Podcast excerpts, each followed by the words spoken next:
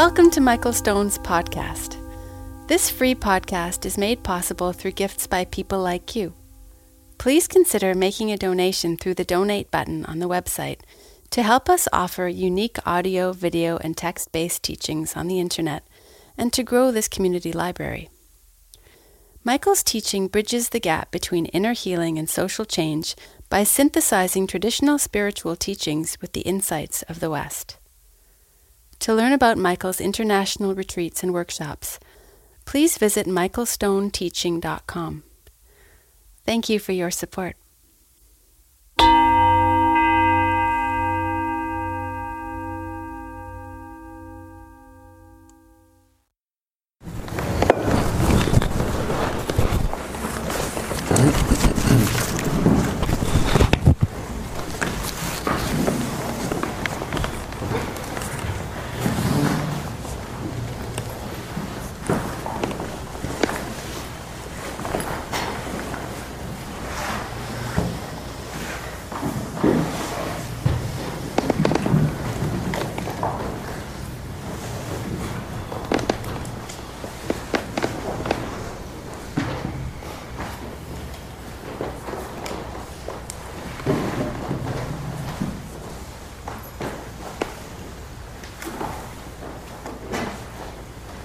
Good afternoon.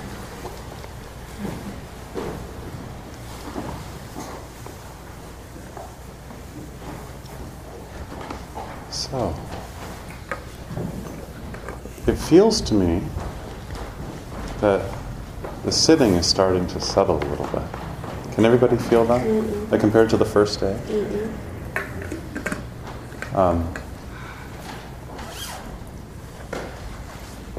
you just start feeling the breath, and then something happens where the mind starts to settle, and then it gets caught. But as the days go on, when the mind gets caught, when your attention gets caught, it's not as dramatic. The drama starts to decrease a little bit. Wouldn't this be so nice if there was a little bit less drama in your life? And I feel like this is really a hygiene practice. You know, like you floss every day? Do you floss every day? Oh, okay. Um, so meditation is like mental floss, and you're just you're flossing all of the plaque that builds up. Because you know what happens during the day is like little things. People say something to you that hurts your feelings, and then you're just so busy you don't think about it again, and you say a dumb thing and you feel bad, but you just forget about it. And these little things build up. And over time, parts of our heart get heavy and hard. And then we go around and we think everything's fine, but it's not until we really sit down and get quiet that we start to see that, oh, there's actually um, maybe not the kind of lightness or freedom that there could be because um, our reactivity is so dominant all the time and it hardens our capacity for empathy and creativity. So, this is what I'd like to talk about this afternoon. And it seemed like yesterday not sticking to the text and just working with terms uh, worked better for many of you. So I'll just keep doing that today. My hope is that at the end of this five day intensive, you'll go home and you'll read the text and you'll see, oh, this text that was impenetrable, I sort of get the code language now because it's written in code. It's like if I wanted to find out, I've tried this before. If you want to find out about birds, okay, you go, you look outside and you see a finch. And you want to know, is that a finch? Well, if you go to the bird encyclopedia, it will say a finch is a sparrow dipped in raspberry juice. That's actually what it says. A sparrow dipped in raspberry juice.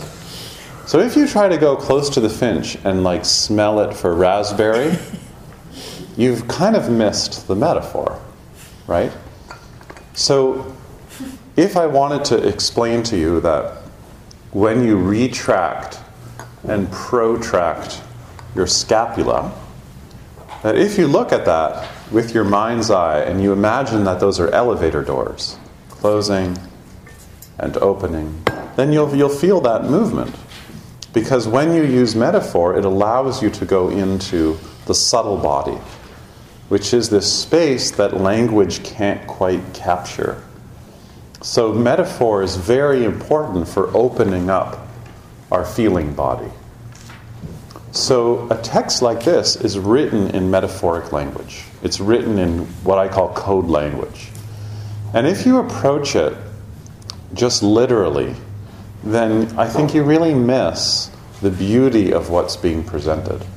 So I thought today I would just keep going through terms and try to open them up for you a little bit so that you can see how these are practices that promise freedom from compulsion.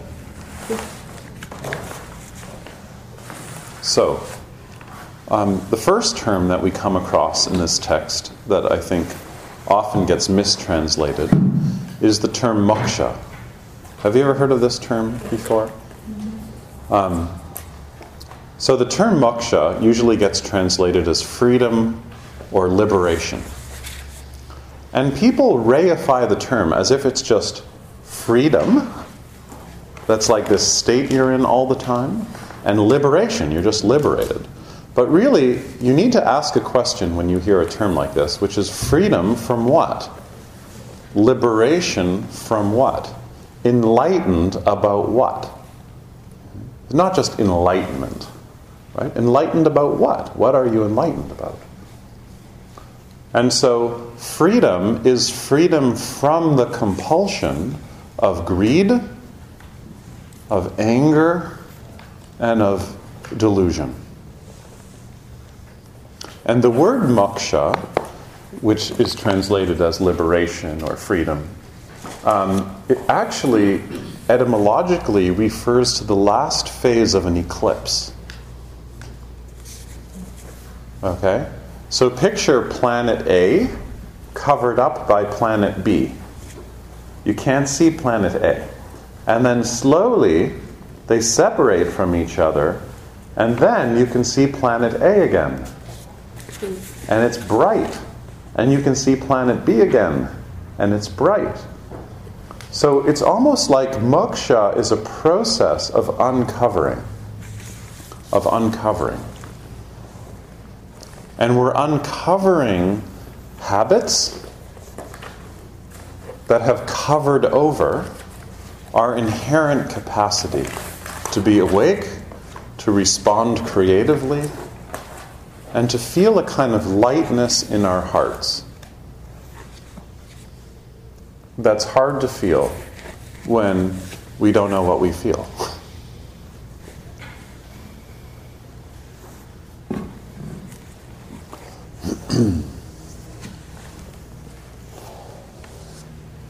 so, um, every tradition, and this is true of every single spiritual tradition that I can think of, and every religion, elevates certain terms to make them seem impossible to achieve. And when you elevate certain terms, you turn those terms into states. So you take samadhi and you make that like the ultimate state. You take nirvana, you make it the ultimate state. And then nobody's ever seen anyone in this state. So then you elevate dead people. And you say, oh, well, in our generation, everyone's just too distracted. And so, you know, nobody's really fully enlightened. It's just these people in the past, which is always helpful because then you can't actually verify anything. You see? The other thing that this does is it creates a split between monastic or ascetic life and domestic life. So that if you're a woman at home nursing, well, then that's not spiritual practice. Spiritual practice is like the one who's going on the meditation retreats, right? And then it kind of relegates most of women's work to being like not spiritual and then women feel like they can't really do their spiritual work until the kids are out of the house. And then they're going to start going into yoga workshops. You see? So it would be incomplete to not see the gender bias that is involved in the way some of these terms get translated. You see? So um, we're going to play with that a little bit this afternoon. So uh, I'd like to read from this is a wonderful book with a terrible cover. Um, Catherine's been talking about Richard Freeman a lot, so this is his wonderful book called The Mirror of Yoga. Uh, listen to what he says about Kundalini. Because images of uncoiled snakes and vibrating gods or goddesses standing upright at the base of the pelvis are so vivid and colorful, the idea of Kundalini awakening is universally appealing. It's very easy for the mind to understand the images and to hold on to the ideas they represent. In fact, the Kundalini rising is such an attractive image that we may hold too tightly to our vision of it, and in so doing, avoid the actual experience if we happen to encounter it. It is important to remember that the process of yoga is really the observation of what is. You hear that? It's the observation of what is, not the reduction of what is to our theory about it and to our images of what we would like it to be. Kundalini is a metaphorical description of a direct experience of reality in the present moment. But if our image of the snake awakening in the central axis is so wildly appealing that we grasp it and hang our imagination on it and put it on a pedestal, we short circuit any chance we might have of actually experiencing the central channel. Did everybody hear that? So, the word kundalini comes from the word kunda, which means a coil, and it's describing a coiled serpent in the pelvic floor, which is, don't tell anyone, a metaphor. okay? And it's a metaphor for the embodied experience of the central axis being completely open, which is just being, in an embodied way, being totally awake without holding on to what's happening in the present moment.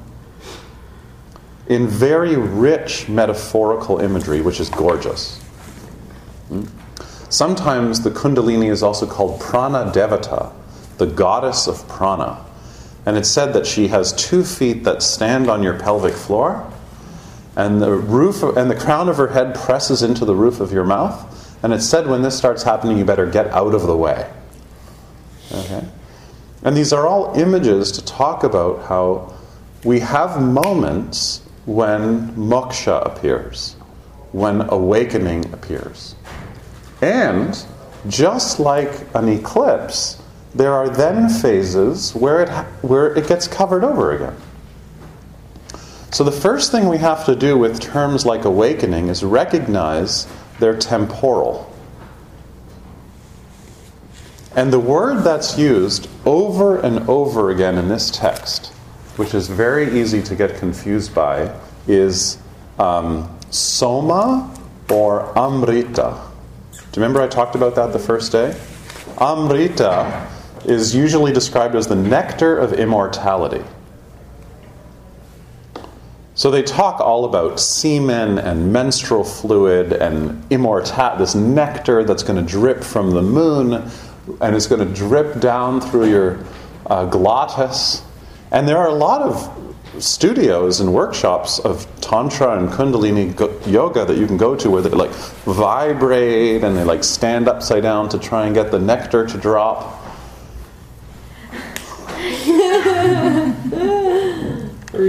okay. So I want to describe my reading of what's meant by this, which is that Amrita means the deathless. The deathless, not being dead. Okay? And it's very easy to translate that as a positive, which is immortal, to become immortal. But when you do that, I think you miss what's meant by the deathless this is the Buddha also used this term, the deathless, and also the unconditioned. Like you reach something that just has no conditions whatsoever, as if something has no conditions. But Pattabhi Jois used to have this joke all the time. He used to say, meditate on the unconditioned reality. And you just be like, because whatever you notice, it's conditioned by your noticing it. And so he would always laugh, you know.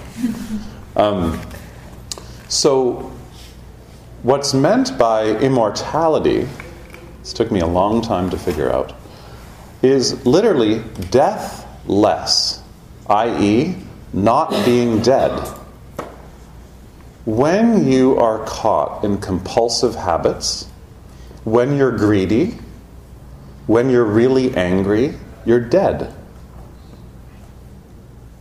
When you sit in meditation, and I don't know if this has happened to you, but you realize that you're constantly thinking about yourself. I don't know if anyone's had that realization yet. To see that you call it thinking, but it's really thinking about you. You see? And even when you're theorizing about another person, that's just actually continue your own self image. So when you're caught up in that kind of repetitiveness, you're dead. You're not flourishing, you're not creative. And that's why meditation practice is so good for artists. Because when you're an artist, you, it's hard to be in a place where you have access to new ideas because most artists are basically stealing other people's ideas and like rehashing them. Picasso said an artist is a thief, right? But it's only once in a while that we get a new idea or a new image, and they usually come to us uninvited. They surprise us, right? So in meditation practice, we're literally clearing akash, clearing a space so that in that space our imagination can come alive. So that moment to moment mindfulness is moksha, it's liberation from the patterns that deaden us. So the amrit, this, this nectar, is a metaphor for moments of freedom where we're not dead. And you can review the whole day today and consider how many times during the day you're really just dead to the experience. You weren't there. Do you know what I'm talking about? Or maybe you've had like years of your life like this. Maybe high school was like this. You're like, I was never there. People say, What high school did you go to? And you're like, I, I just was never really, I never really went to high school. well, did you graduate? Yeah, I graduated, but I just, I, I wasn't there. This is called cannabis.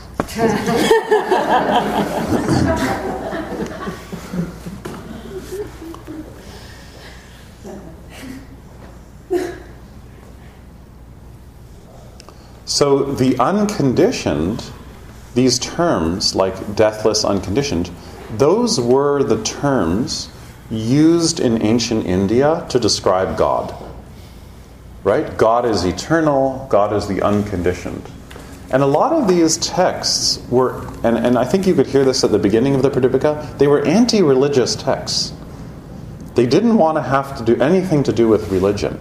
So they would take these terms that everybody was using to describe God, and they would use them to mean something else. So it was like a purposeful misreading. Right? So the unconditioned, instead of it referring to God, refers to moments where you're unconditioned by greed. Moments when you're unconditioned by anger. And our practice as yogis and yoginis is to really know those moments. I talked yesterday, I think, or the day before, about how we know negativity so well it's really important to know each moment so well. And then there are moments where you're struck with this feeling of being free, a sense of being free. Free from what? Free from compulsion, freed from repetition. You see? And that is moksha. That's awakening. So awakening is not a state. So when you hear these stories like Eckhart Tolle, he had this experience and now he's awake. And writing books and on Oprah and whatever. So I find it more helpful to see awakening as a process that doesn't have an end. Because delusion doesn't have an end. You see? So instead of this idea of someone having an awakening experience, something shifts and that's it, I don't buy it. Because delusions are part of the natural experience of being human. So we need to be awake to our delusions. You see? It's not like you have awakening and its opposite is delusion. There are moments of awakening, so it's temporal, and moments of delusion. And I think we can all feel this in our practice, can't we? You can feel where you're just dead. And what do I mean by dead? I mean stuck. And I think all of us know that when we're having a phase in our life where we're overthinking something, it's a phase where we're stuck. We're really stuck. Like we don't know how to move. Mm-hmm. And we're unwilling usually to try something because we've become so tight in our perspective. So that's what I mean about your heart. And I don't mean your heart. I have to say these things because you never know.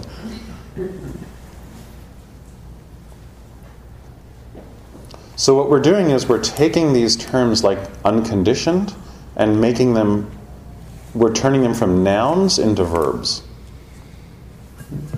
So, so unconditioning greed. And what do I mean by greed?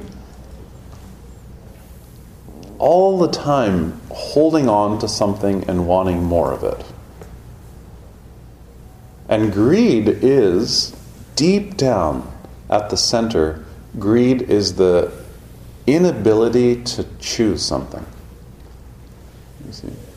We think that greed is like wanting to choose lots of things, but actually, greed is really the energy of avoiding choosing one thing. It's avoiding, in an embodied way, committing to something. And so, the energy of greed keeps us out of ourselves.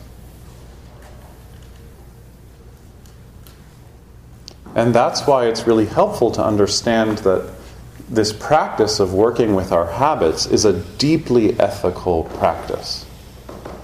Because if the fire of greed and anger and confusion, which sometimes I like to translate as boredom, is alive in us, then we start to see that um, we're not fully in our lives. And when you're fully in your life, you can't see it because you're not outside of it watching it. So there's no self consciousness. In other words, nobody gets enlightened because there's no. The whole point of awakening is that there isn't a separate me that it's happening to. right? We all know this experience where you're just fully in the experience, so much so that you're not there. Because there's not a separate Rita, there's not a separate Catherine, there's not a separate Lisa having the experience. See? And this is what we call non duality, you see, which is freedom. Freedom from what? Freedom from the duality of another person measuring your experience all the time, comparing your experience all the time. Am I good? Do they like me? Oh, they don't like me. I wonder how I look right now. We have a friend living with us right now who's in her early 20s. And she said to me that um, we were talking about taking photos and how people take photos so much. And she was saying, You know, like when you take out a camera, every girl in the room goes into a pose and knows what way to move to get the right side and everything. And I really, I was like, that is not true. And then all these women who are in the room were like staring a hole at me, like, you're naive.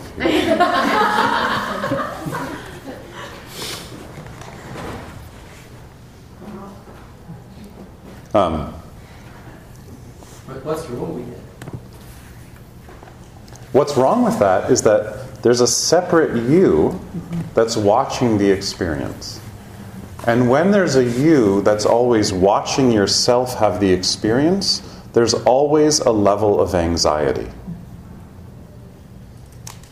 And you can't medicate that anxiety away because the anxiety is existential. And what I mean by that is that when you're always building up your sense of yourself, it creates an anxiety because the self that you're building is only a film made out of memory and images. It doesn't actually exist as a thing. You see? And so if you can't start to look at that, then you believe in yourself. But the self that you're believing in is, a, is not a self that really exists. And then it becomes very hard for that self to give up its perspective. So, for example, it can become very hard to forgive people. Because you having someone you don't like allows you to continue your theory about this theoretical self. And then it's really hard to forgive yourself because you have a certain way that you need to be. And that's why high school has so much suffering. Because in high school, many people are like trying to be one version of themselves. And you try to fix yourself into one category, but nobody can fit in the category. right? I'm emo, I'm like whatever. But it doesn't work. Hopefully, you've all had this experience. It doesn't work.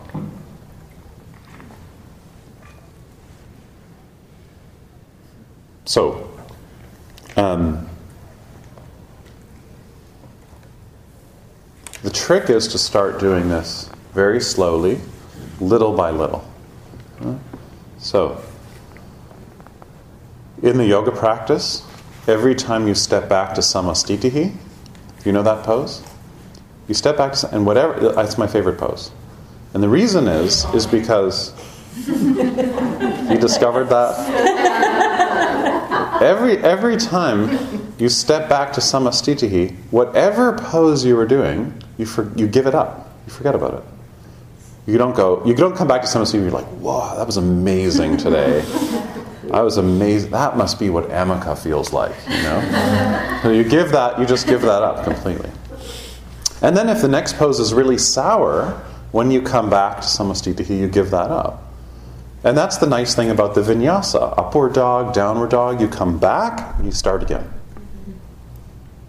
And that's the beautiful thing, like in corpse pose, I always say, when you come out of corpse pose, don't hold on to it. You see some people like some people just don't come out of corpse so they're just like lying there. The class ends, the janitor, the karma person's in there cleaning up, and someone's just like oh, in the sensation of such deep relaxation, and you just want to hit them. Like, don't don't hold on. And so, if yoga is indeed, and you don't have to believe me, but if you want to try translating the term yoga as intimacy, then the game that you're playing, the sport of yoga, is to be deeply connected to what's happening right now and at the same time to not hold on to it. And this is the key to parenting this is the key to joy. This is the key to freedom. Is how do we become so close with whatever is in the present moment, however painful or beautiful it is, and no greed. We don't have to have that. And then what starts happening is you start falling in love with things. You fall in love with people, you fall in love with people you don't like, you fall in love with buildings, you fall in love with parks, you fall in love with certain trees, you even fall in love with cars. Because cars are also scenery, right? And you'll see like a certain car and you'll fall in love with uh, this color. And you just, you'll begin to have a more aesthetic experience of your life. But when I say falling in love, I mean there's a deep connection, maybe with a person, for example, but it's not about you. It's just really beautiful. And if you stick a you in there, it's a disaster. Because then you're suffering, oh my God, but I can't get that. I can't have that car. I can't afford that car. Michael, Yes. um, so I just, I understand what you're saying, and what comes up for me is what I've been studying lately, which is the idea that we have an ego, Uh-huh. which is sort of what you're describing, and building up this false self we relate to, and then our true essence self. Uh-huh. How, is there an overlap there? No. Okay. No. And what's the difference? I think there's such thing as a false self, Okay. but I don't think there's such thing as a true self. In other words, a false self is the self that's thinking about itself in the moment as a self, separated out from the moment. But the absence of that is just what's happening. Yeah. There, but psychologists call that a true self. And in the moment you call that a true self, you've fixed the thing and you've completely missed it. In other words, Like labeling. yeah, in other words, when you're fully in your experience, it's not, there's not a true self having the experience. There's just the experience. Well, if you say there's no self having experience, then it, that's a reverse theological position also. There's just this experience, it has nothing to do with self or no self. Yeah. And then often people get anxious for, for that um, the moment of oh, then I don't exist. Yeah, Exists. exactly. Or another danger is the whole like authenticity movement.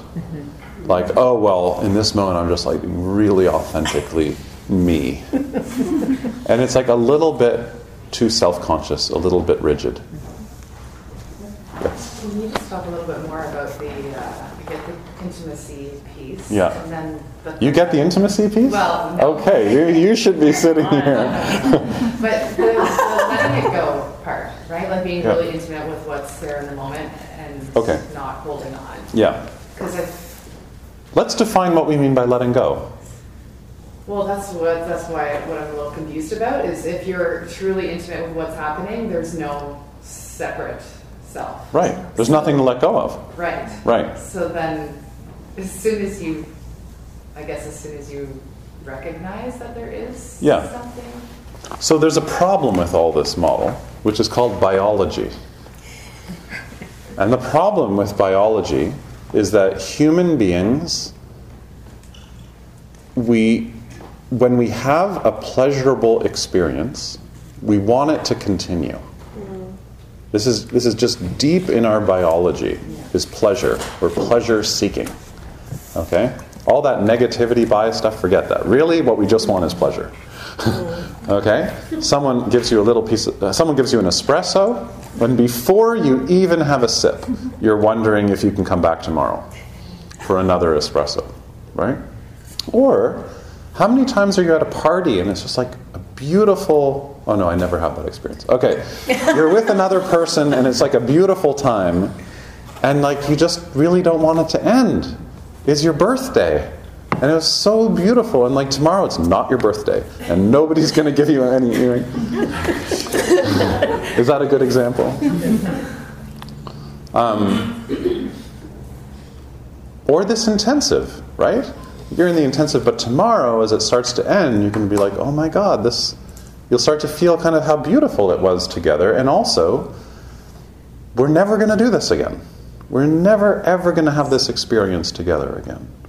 So, when you, this is a long answer to your question, but when you turn towards something and you connect with it, then biologically, something in us wants to hold on to what we're connecting with, if it's pleasurable. And if it's not pleasurable, we can turn towards it, but we also want to get out of it pretty fast. So, this is what I call reactivity, which is craving for more or aversion, right? It's all reactivity. And every second, our brains are oscillating between wanting, not wanting, wanting, not wanting, more, more, more, less, less, less. You notice this? Probably happened all day today. So you can't change that. I'm sorry for all of you Buddhists who think that you can end craving. You can't end craving. It can't. It's biological. It's built into our system. It can't ever come to an end. But so but what you're letting go of is the reactivity in craving in relationship to an object. So let me give you an example. If something comes up that you're really wanting, okay? When we say let go, you will translate that as I should let go of that thing. But what we mean by letting go is not letting go of the thing, but letting go of the reactivity. You see, it's working a little bit more local. So does that make sense a little bit? I know this is like a little bit subtle, but it's very important. So, if a thought comes up, you're not letting go of the thought. You're letting go of all the stuff you do to that thought. And then when you do that, you become more intimate with what you're in relationship with. So, if I if I'm going to be more intimate with Lisa, and she's talking to me. As she's talking, she's going to say things that I want to hold on to and say other things that I don't really, I don't totally agree with. So, in order, so if I stay in my reactivity, there's me and there's a separate me thinking about what's happening to the me that's in the experience with you. But when I start letting go of my reactivity, Right? So I'm letting go. So the reactivity is happening. I'm not pretending it can't happen anymore. It's going to happen. And I start staying with my breathing, looking into her eyes, listening to what she's saying, asking her questions, and the, the reactivity starts to diminish, then intimacy arises. So, yoga, intimacy, arises in the absence of reactivity. And compulsion breeds in the presence of reactivity. So the more you stay reactive, the more compulsive you get. And the more that you continue to work with your reactivity, the more that intimacy starts blossoming like a weed growing up out of a sidewalk. Right? Rigid, rigid, rigid, and then there's this moment where you see it, and then something blooms, that's the moment of nirvana. That's a moment of freedom. It's a moment with the absence, it's a moment of not being dead. Hmm. Right? So we're having a conversation, and if I'm thinking all the time, oh, you remind me of someone I know, and like, God, she was like so rude sometimes, and like really reminds me of my mom, and you know, then I'm dead to you. Like I'm not so, what I'm trying to do is show number one how these terms like moksha are temporal, they're not states. And number two, it's relational. Right? So, this is like the art of your yoga practice is how, in your relationship to asana, in your relationship with other people, everything is relationships how to have the courage to get closer to what's happening in the moment. And then when your reactivity arises, don't go with it. Don't hold on to it. And it will change. Okay? And that is Kundalini. So Kundalini is the serpent. So picture this. Has anybody here ever played accordion? Does anybody have an accordion? Mm-hmm. No? Yeah. Oh. What's that? Okay, so let's say you have an accordion at home. You haven't played it in a long time. You unbutton it. I'm making all this up. I have no idea what I'm talking about. I love doing this. It's the best thing. Okay. So then you open up the accordion, and inside the folds are like dust bunnies and like really. Have you ever looked closely at a dust bunny? Okay, picture that in the folds of the accordion. So you have a serpent that's like an accordion, right? And it's coiled. And when you inhale, the serpent uncoils. And when you exhale, the serpent coils. Okay? Like an accordion. When you inhale, external rotation. When you exhale, when you inhale, inter- so this is the coiling serpent of Kundalini. But the problem is, is that when your body uncoils, inside all of those flaps are old habits and emotions and old, old stories and images and like injuries and that time. And an injury is never just an injury, it's also like a hurt around it or someone that never met the injury properly or like your mother never came at like the right time or like you had to take care of your mother so she could never come to you. So all this stuff is like inside these granthis these knots. And so the kundalini process is the opening up of the serpent and this is the worst part of yoga is as you open up what seems like your body you realize whoa it's so much more than my body that's opening up you see. And so you're mindful of whatever opens up in the process. And so a yoga posture is a pattern that's designed so that you take your mind and your breath in there. And it's one of the things I like about traditional sequences, just to give some credit to them, is there's, there's some logic to opening up in ways that challenge you to feel more and more and more and more and more. And if you practice every day, there's going to be phases of the practice where you don't like what's opening up, and that means your practice is working. And my theory about practice, this is the last opinion I'll give, is that there should always be resistance to practicing. Because, yeah, because that means your practice is working. So you might love it. You might be like, I'm so excited to practice today, but some phase in the practice, there should be some resistance. And I'm not just talking about like elastic band resistance. What are they called? Those bands? Theraband. I don't mean theraband resistance. I mean like mental resistance. And that means that you're working with your reactivity. But you don't believe it. You don't actually believe it. And then, so when you're work, so then, like in the workplace or whatever, when something happens, it's like it's okay. You can absorb it. It's not you. And maybe even something good happens for someone else, and you're happy. That's the sign your practice is working. And something bad happens to somebody, and it really upsets you. And then your heart is a little bit more tender, and you're motivated to help people.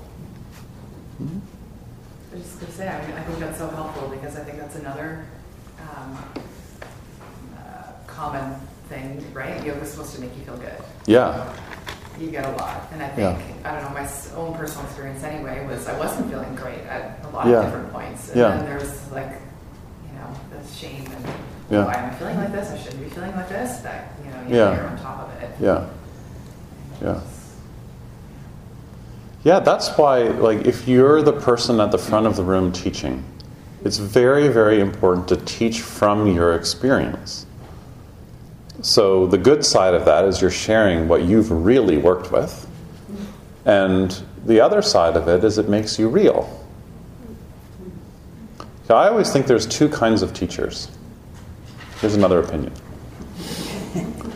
One is teachers who are masterful. They're so masterful that when you practice with them, you just feel like, I just want to be like them. And then there's also teachers who are totally themselves and a bit of a mess. And when you're with them, you feel like permission to be completely yourself.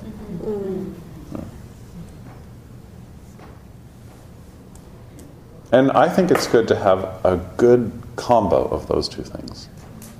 Because there are some things that you can become masterful at when you practice them again and again and again and again and again. And you also want to model how it really works in your own life. So, this is important, I think. And so, it's exactly the same with like, if you have a mother, I'm using examples of mothers, it could be anybody, but just, if you have a mom who's like happy all the time, she's always trying to be happy. This is my response to your question. She's always trying to be happy, and like kids are upset, it's like, oh, just smile, it's okay, positive, you know, like let's turn on a musical in the minivan and everybody be happy. Then, like, over time, it's really hard for those kids to feel their experience of other emotions. So, whatever emotions the parent has a hard time feeling, those kids will have a hard time feeling. And it gets passed down, right?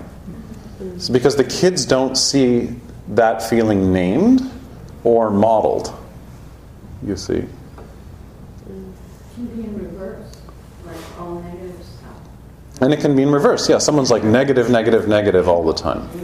Yeah. But that's easy to work with because you just get espresso. yeah, negative, negative, negative. Just get a machine at home. Doesn't matter how much it costs. Just espresso machine. Everything will be okay. You just get to how to balance. What's that? The main thing is how to balance, right? There's the, I guess. Yeah, I'm writing an article right now called um, Chasing Happiness. And the question of the article is Is happiness oppressing us? Because what we're doing in yoga practice is we're learning how to be free in any mental state, how to not be dead. But if you're going to make a commitment to be free in any mental state, it has nothing to do with how you feel. Like it doesn't matter what you feel. Like if you're in pain, you can be free in pain. So I think we have to be careful sometimes of the yoga cult of happiness.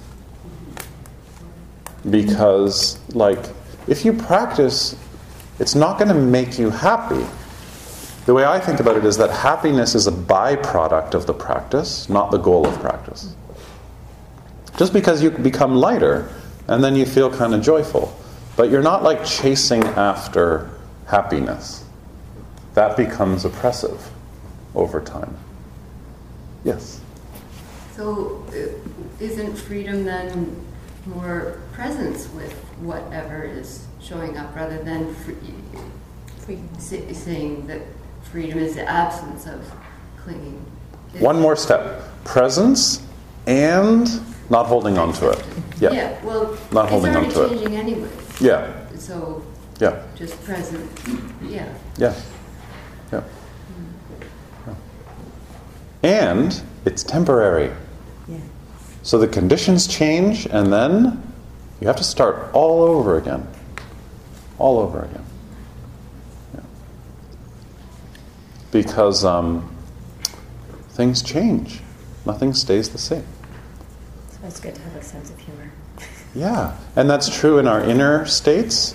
It's totally true with our body, right? Like maybe next year in March, you're going to have uh, an injury or you're going to be ill, and you'll think, oh my God, last year I was like doing these crazy imprints. and this year, like here I am, like in bed, and, and like my it's terrible, you know, blah blah blah blah blah blah. And then the year after, you might be like, teaching a workshop. You'd be like, oh, I'm, you know. But the key is, like, you don't hold on to any of it. So I have a practice that I do. Whenever the workshop day ends, this is what I do when I go home. I shouldn't tell you this. Mm-hmm. This is a true thing. Okay, this is what I do. I imagine myself as a balloon. So I've just taught, like Michael teaching. Teacher Michael is a balloon. I've been doing this for many years. This is fun. And I'm lying down and I imagine the balloon fading away. And then with my mind, I pop it. Oh. I just like see myself teaching in this balloon, and it gets further and further, and then I pop it. It takes three minutes, and it's so helpful. Mm-hmm. Yeah. It's really helpful. And I usually try and do it before I see my family. And it's good. And then I don't bring the workshop home. Just like, or like my version of myself teaching. Um, so you can try this in different ways. And that's also Shavasana. It's letting go of your identification, letting it go, letting it go, letting it go. Okay, so Hatha Yoga is touching the nectar of immortality, which is touching the experience of not being dead and really knowing it. But it's not a state that like you hit and then you're good, man. I'm good now. I'm good. yeah. And so let's be very, very careful about that. Let's be careful, especially those of you who do lots of workshops.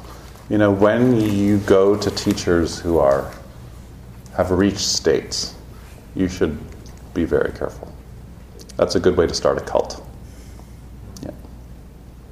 Um, okay, so I want to do one practice before we finish, but let me just take a few minutes, just if there's any comments or questions. We've covered a lot today. I just want to say that what comes up for me with when you're saying letting go is, um, and I finally just come to understand for myself, is like surrender. Mm-hmm. So I don't know I used to think surrendering was, but now I feel it's just like, you know, going into the thing without resisting everything about it, and I just hold so much resistance Yeah. myself. So and that really. Yeah. Yeah. I sometimes don't use the word surrender because it doesn't accurately capture the pain. like, like to let something go that's very, very, that's been gripped for a long time is very scary.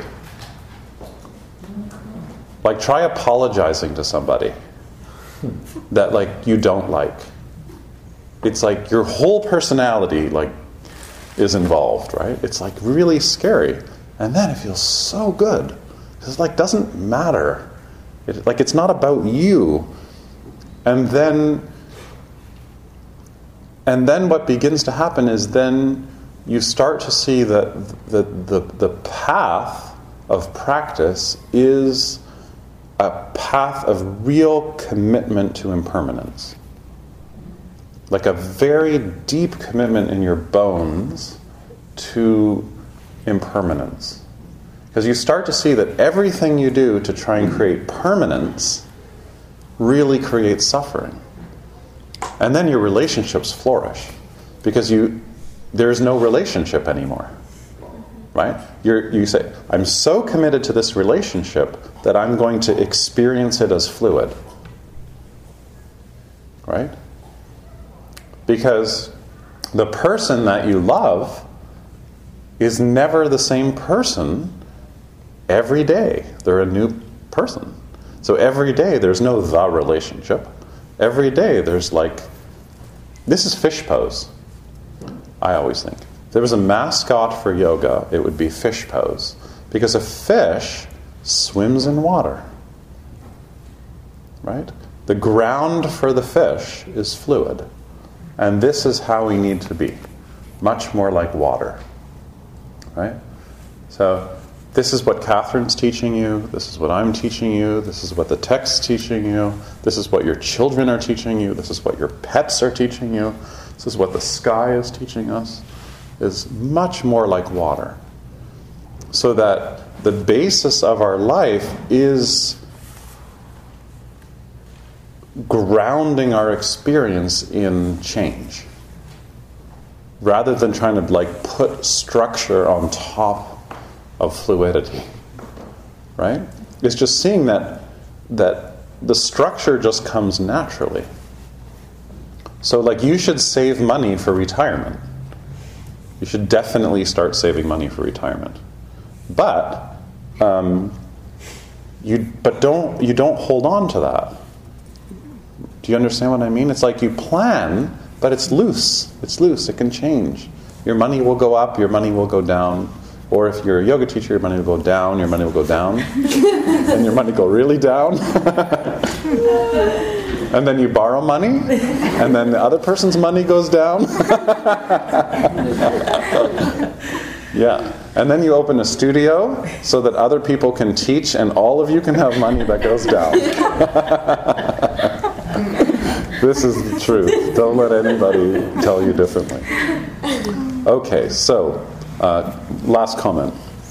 Um, non-duality is freedom, and in the, in this uh, Hatha Yoga Pradipika, Yeah. that is so. Uh, the language is very dualistic, and Hmm.